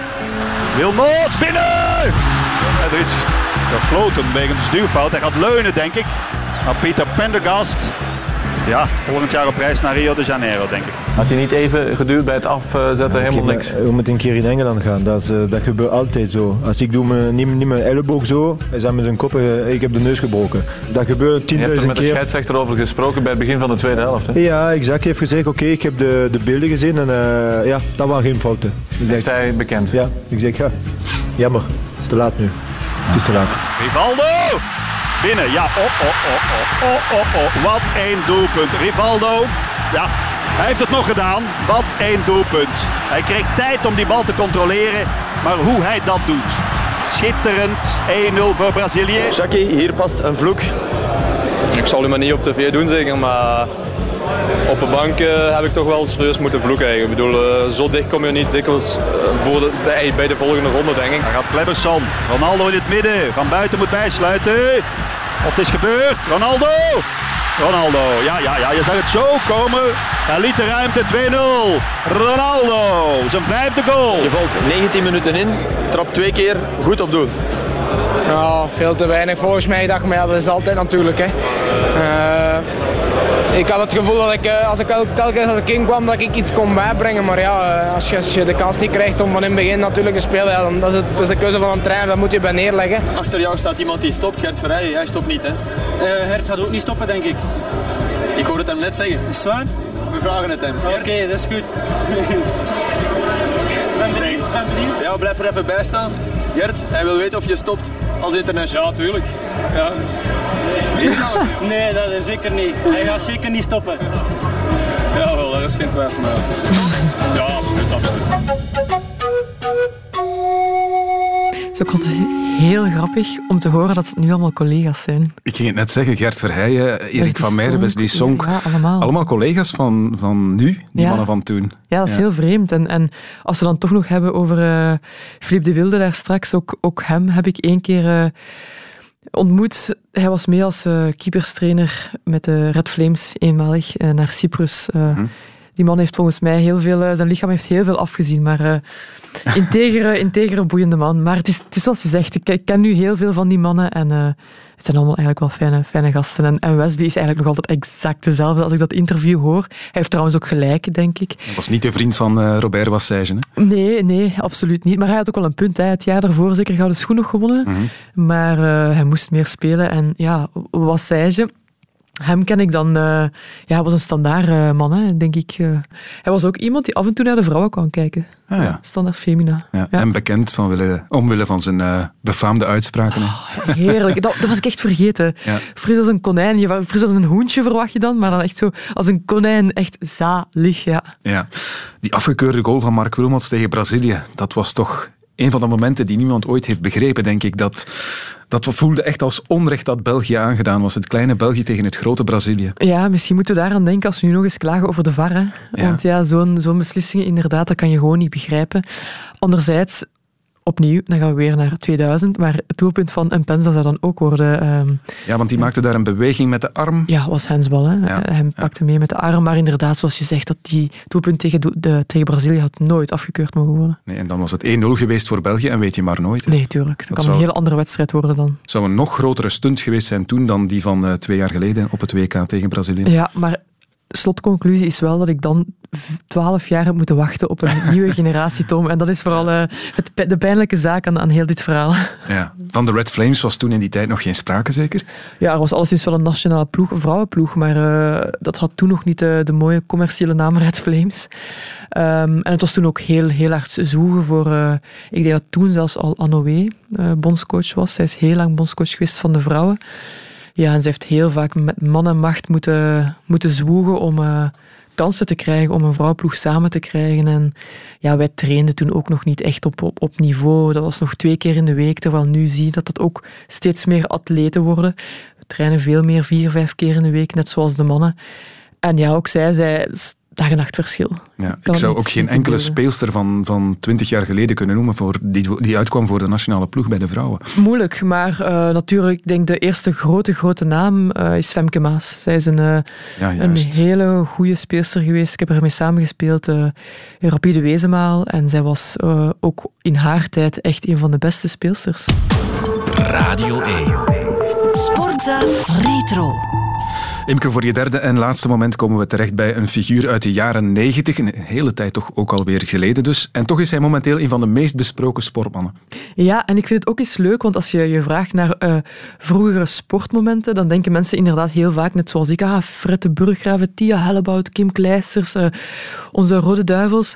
Maar wat, wat ik ook heel frappant vond eh, bij mezelf, is, ik dacht ook terug aan een soort van ehm, icoon die ik nooit heb zien spelen toen hij eigenlijk op zijn beste moment was, zijnde Michael Jordan in de NBA. Ja, je hebt hem nooit zien spelen, Nee. echt, denk ik inderdaad. Eh, je was nog te jong. Enfin, Ja, ja, het kwam ook niet zo vaak. nee, eh, het was ook niet vaak te zien op televisie hier bij ons natuurlijk. En, en eh, hoe ben je dan toch bij hem uitgekomen? Ja, via de film Space Jam natuurlijk. hè. Ik denk, dat was in de jaren, ook het jaar 96. Ehm, en toen had ik ineens van, oh, basket. En, en dat was iets met animatie, maar ik vond dat een geweldige film.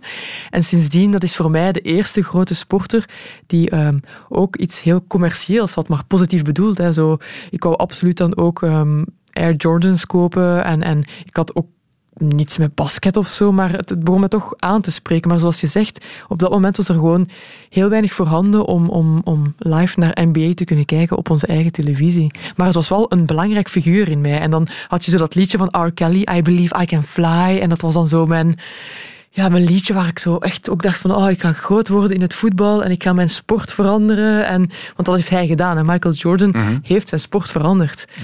Dus in dat opzicht was het niet via zijn spel, maar eerder als een soort van figuur dat toch een impact heeft gehad op mij.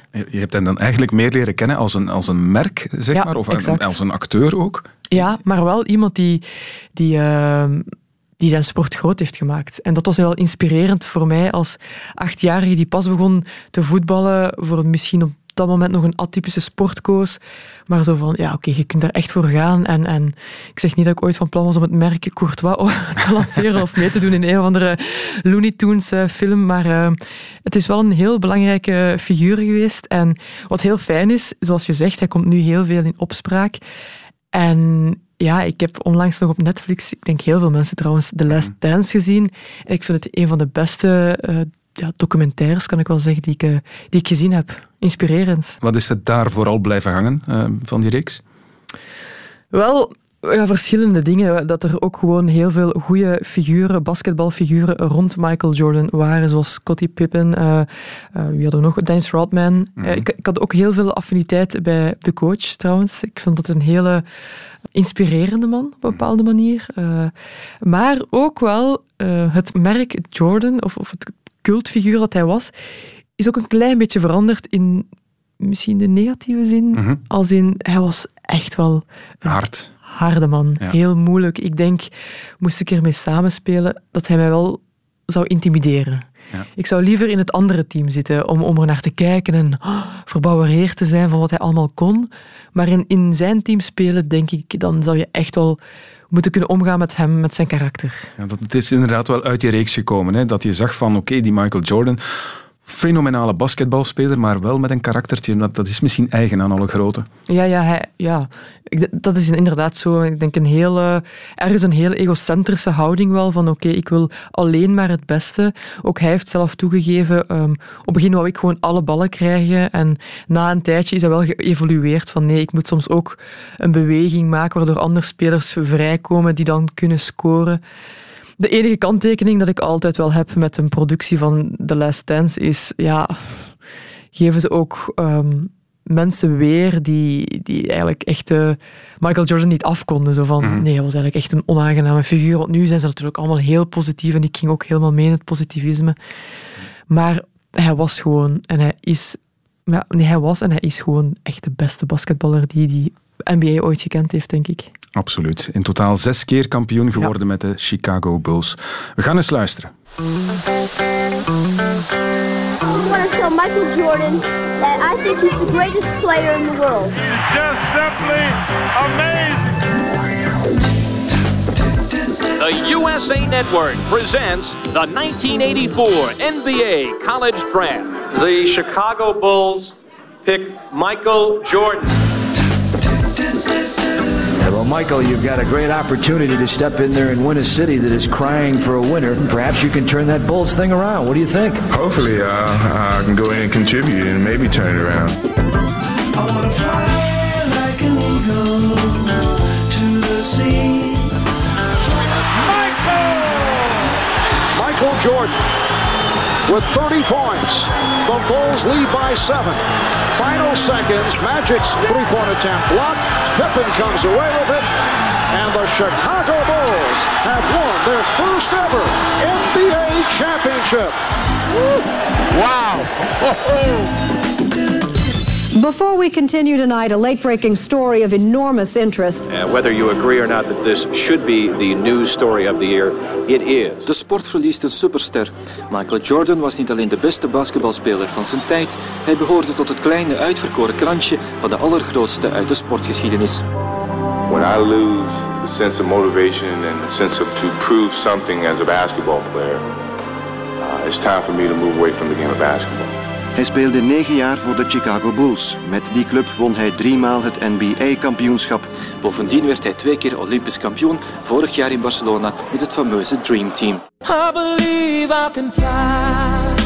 Anders zal Jordan nooit moeten lijden. Vorig jaar was hij de best verdienende sportman ter wereld. Air Jordans from Nike. Zijn salaris alleen overschreed al het miljard Belgische frank. That's right, Air Jordan, Air Jordan, Air Jordan. Twee jaar geleden zegt een andere megaster, Magic Johnson, de sport vaarwel omdat hij seropositief is.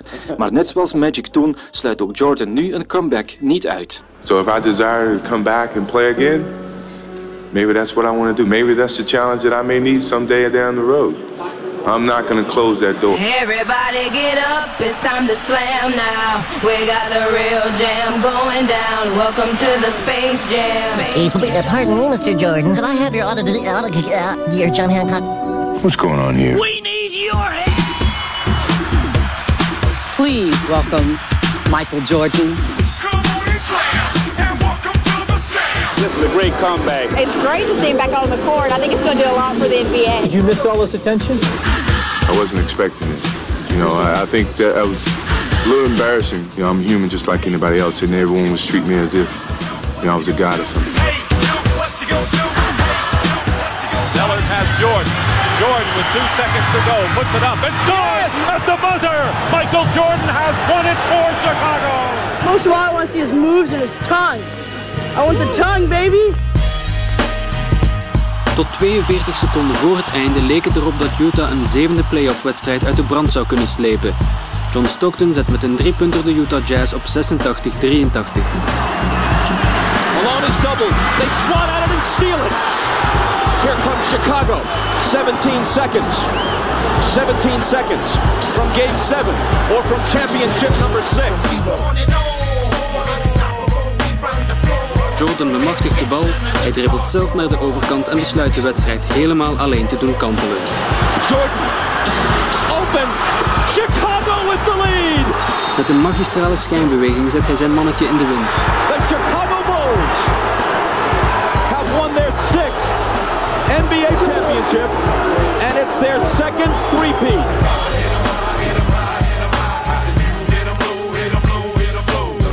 Never doubted myself. I never doubted the whole game. At the end of the game, you got to get it out of his hand. He's a killer. But that may have been the last shot Michael Jordan will ever take in the NBA. I am here to, to announce my retirement from the game of basketball. Uh, it won't be a, another announcement to baseball or anything to that nature. Michael Jordan, de sterspeler van het Amerikaanse basketbal, houdt ermee op. I've accomplished everything I could. And right now I don't have the mental challenges that I've had in the past to proceed as a, as a basketball player. Jordan, die volgende maand 36 wordt, behaalde met de Chicago Bulls in juni een zesde NBA-titel. Hij was ook tien keer topscorer. In my life, I don't know that I ever saw another athlete with such a remarkable set of qualities of mind, body and spirit. Zijn atletisch vermogen was uitzonderlijk. Door zijn sprongkracht leek hij met de zwaartekracht te spotten. Jordan had ook een fenomenale techniek, maar zijn allergrootste kwaliteit was waarschijnlijk zijn stressbestendigheid. Maybe I led you to believe it was easy when it wasn't.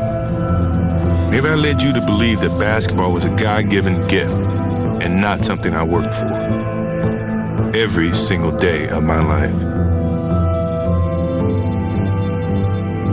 Maybe I destroyed the game. Or maybe you're just making excuses. Michael Jordan. Ja. Comebacks in de sport zijn niet altijd een succes. Hij heeft er twee gemaakt, maar die eerste was uh, wel raak natuurlijk, want hij is nog drie keer kampioen geworden toen. Ja, uh, met dat baseballgedoe was inderdaad een vreemde zet. Ja. En ik denk dat hij ook wel nooit die Major League zou, zou halen. En, maar ja, zijn lichaam was dan ook helemaal aangepast eigenlijk aan het baseball. En dan moest hij toch weer eventjes wennen. Maar het is gewoon fenomenaal hoe je je eigen sport kan domineren en hoeveel talent en, en doorzettingsvermogen je kan hebben. Het, is, het, is, het, heeft echt een belangrijke invloed op mij gehad. En ik vind dat heel frappant. Daarom dat ik het zo'n leuk, leuke keuze van mezelf vind. Omdat het ja, niet altijd is via het spel dat ik hem heb zien spelen. Want daarvoor was ik inderdaad te jong. En, en NBA kwam niet tot, tot in mijn huiskamer. Maar wel het figuur dat hij was. En, en dat heeft mij echt op een bepaalde manier geïnspireerd om wel altijd ja, te durven dromen op een bepaalde manier. Wat hij zegt ook, hè, je merkt dat ook in die reeks The Last Dance. Elk interview met Michael Jordan is een goed interview. Ja, hij, is, hij zou eigenlijk een motivational speaker moeten worden of zo, in plaats van clubs op te kopen. Of, maar hij heeft trouwens nu onlangs nog uh, wel enkele goede zaken gedaan. Hè? Wat doet hij tegenwoordig allemaal? Weet je dat, Tom? Nee, geen nee. idee. Nee, nee, ik weet wel dat hij uh, nu vorige week nog in het nieuws gekomen is met zijn uh, donatie in de strijd Juist. tegen racisme. Ja. 100 miljoen dollar Kan uitgegeven tellen. aan uh, organisaties die die strijd aangaan. Dat kan tegen inderdaad racisme, wat tellen. juist. Ja. Ja. Oh, ja, ik vroeg wat hem mee, bezig hield, maar uh, ja, niet meer in het basket alleszins waarschijnlijk. Ik ben geen, ik ben geen grote NBA-kenner. Dat Nee. uh, ga ik zeker niet uh, bewijzen. Maar hij is wel een heel rijk man geworden. Cristiano Ronaldo komt zelfs nog niet in zijn buurt. Een vermogen meer dan 2 miljard dollar. Het is ongelooflijk. Ja. Maar ja, het zal inderdaad vooral via commercials geweest zijn, Nike, noem maar op.